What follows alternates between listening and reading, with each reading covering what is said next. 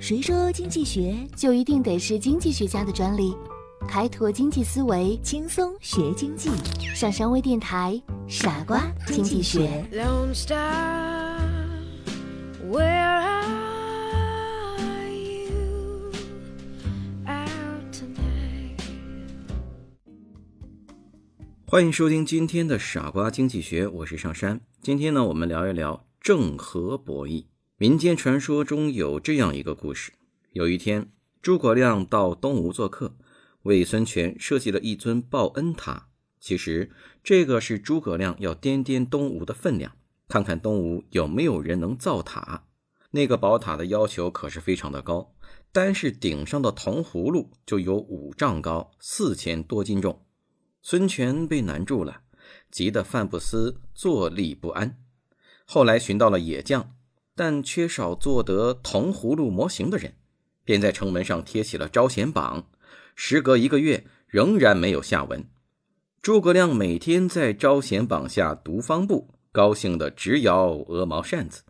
城门口呢，有三个摆摊子的皮匠，他们面目丑陋，又目不识丁，大家都称他们是臭皮匠。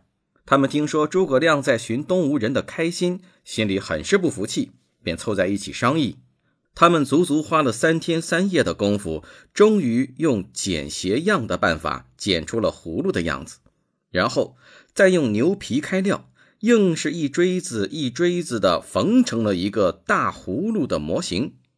在浇桶水的时候，先将皮葫芦埋在沙子里，这个办法果然一举成功。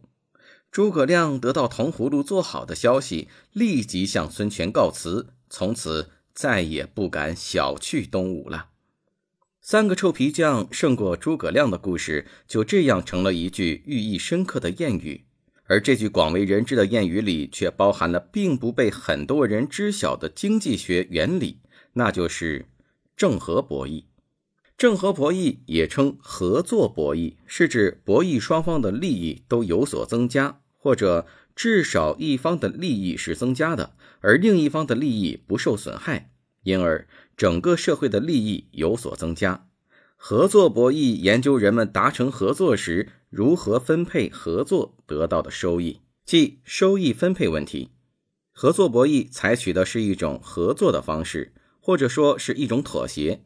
妥协之所以能够增进妥协双方的利益以及整个社会的利益，就是因为合作博弈能够产生一种合作剩余，这种剩余就是从这种关系和方式中产生出来的，且以此为限。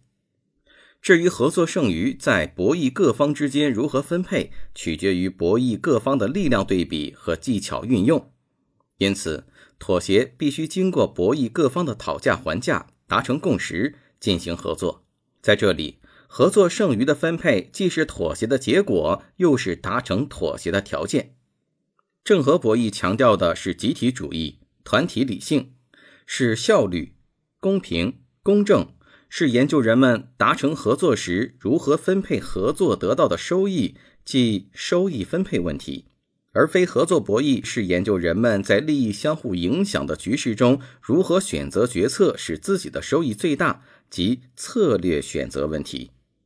那么，什么是合作剩余呢？合作剩余是指合作者通过合作所得到的纯收益，与如果不合作或者竞争所能得到的纯收益之间的差异。它一般是通过市场交换中人们之间的诚信合作和商业信用来实现的。在现代市场经济中的一切合作，包括交换、交易和合作生意，后者又包括雇佣关系，所得到的可以被视作为某种合作剩余。比如，银行贷款给企业，银行赚利息，企业赚利润。这种利息和利润实际上就是银行与企业间合作所得到的一种剩余。以上是本期的全部内容，感谢您的收听，我们下期节目再见。